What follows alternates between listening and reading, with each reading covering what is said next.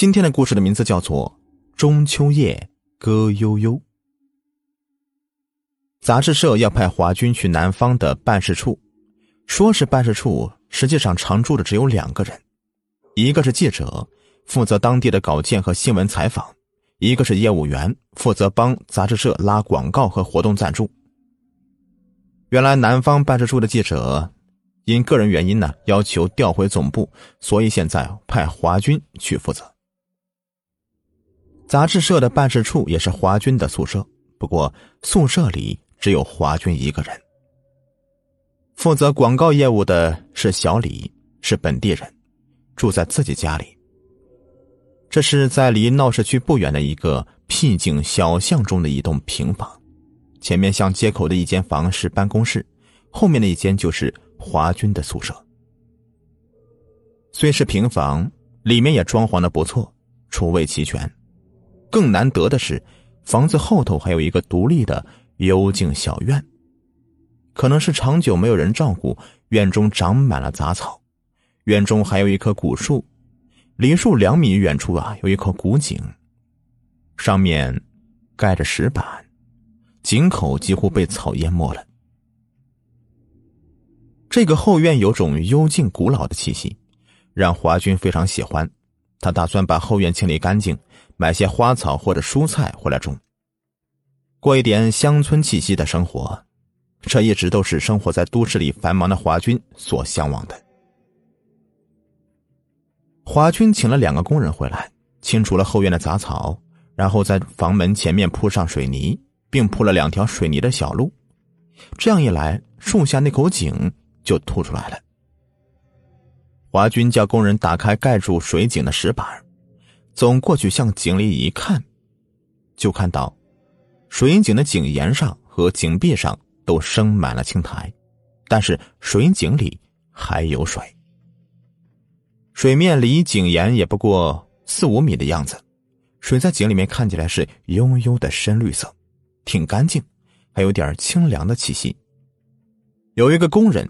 系长绳在桶把上打了一桶水，水呀是非常干净。那个工人用水洗洗脚，只嚷嚷说凉快。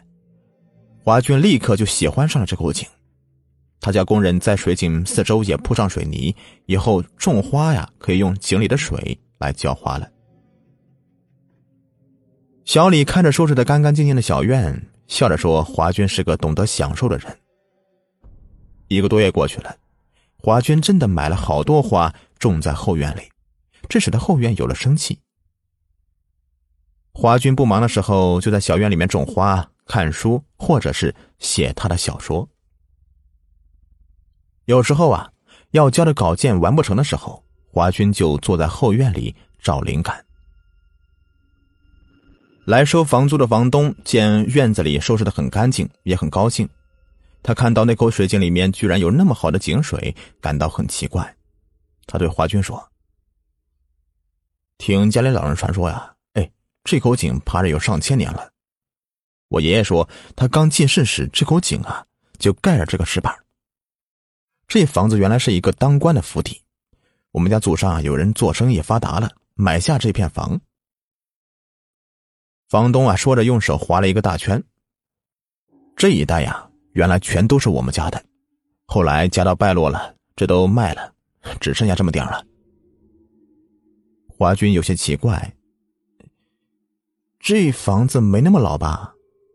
房东笑了笑，嘿，这房子在我爷爷的爷爷的在世的时候就重盖了，那时候啊家还没有败落呢。那华军又问：“哎，水井为什么一直保留下来呀？却又盖上了不用啊？”房东神秘的笑笑，哼哼哼不怕告诉你，还真不知道为什么这水井啊还保留下来。我爷爷说他也问过，只是他们家里人从来没有提起过这个事儿。偶尔听下人说起过，这井啊，通常都神秘秘的，说有古怪。房东说完才觉得他自己太多嘴了，有点不妥。他笑着问华军：“ 你？”不怕吧？华军看着他，怕什么呀？你说这口井，房东嘿嘿的笑着告辞了。这之后啊，华军心里有点不安。有一次，他去提水浇花，无意间向井中看了一下，看完转身就去了。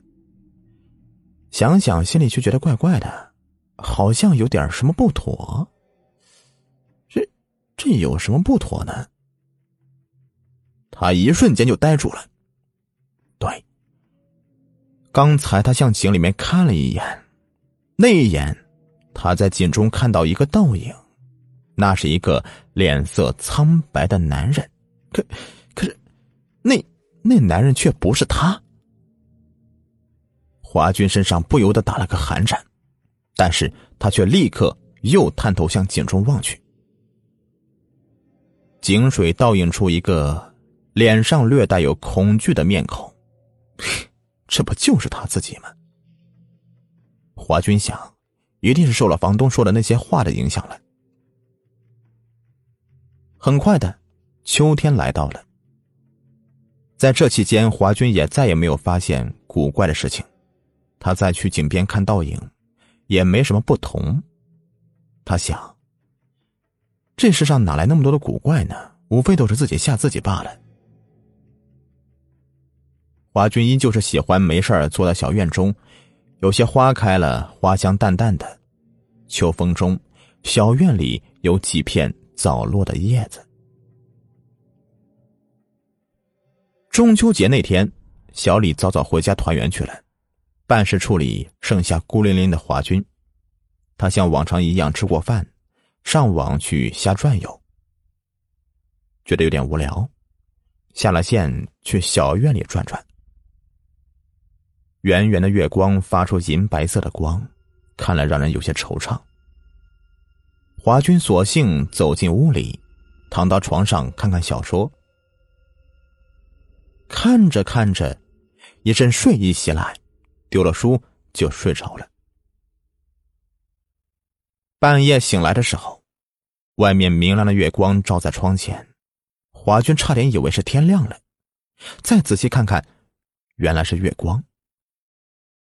翻翻身，华军睡不着了。他瞪眼看着窗外照进来的月光，心里念着：“一轮秋影转金波，飞镜又重磨。”濯去桂婆娑，人道是清光更多。就在这时，他听到外面传来隐隐的歌声。那旋律是如此的优美，但又有点淡淡的凄凉。那歌声飘飘渺渺，时有时无。于是华军凝神细听，居然可以让他听出歌词来。夜色冷，秋水寒，千年相思如一梦。把酒笑痴情，青春易老，奈何岁月无情。挑不尽鬓间白发，抚不平容颜沧桑。这首歌不止旋律优美，歌词更是优美凄清，让人涟漪顿生。是什么人会在这样的夜晚唱这样的歌呢？莫非是和华军一样的异乡人？歌声又低了下去，华军几乎听不见了。反正也睡不着，他索性的从床上爬起来，向小院里走去。走到小院里，那歌声却低得几乎听不见了。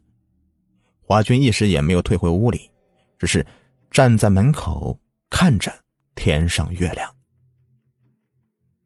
皎洁的明月正在头顶，当空洒下的月光如水似雪，所有的一切都被照得很清楚。华军有些吃了。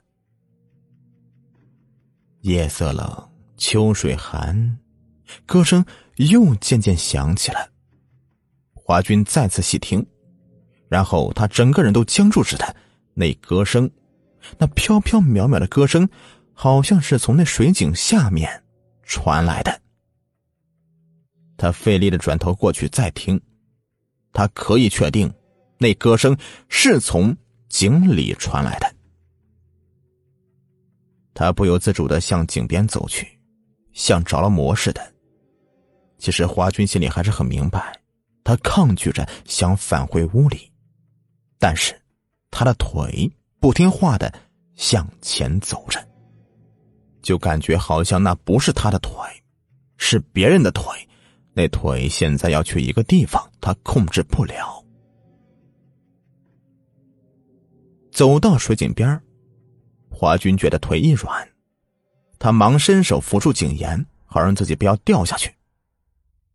于是他整个上半身就探出在井上，就这样，他就看见了井里的那个人。说是井里的人，是因为华军看见的并不是自己的倒影，那是一个和华军的样子完全不同的模样。一个人伏在水井边他怎么能在水井里面看到别人的倒影呢？除非水井里的真是一个人。本集已播完，下集更加精彩。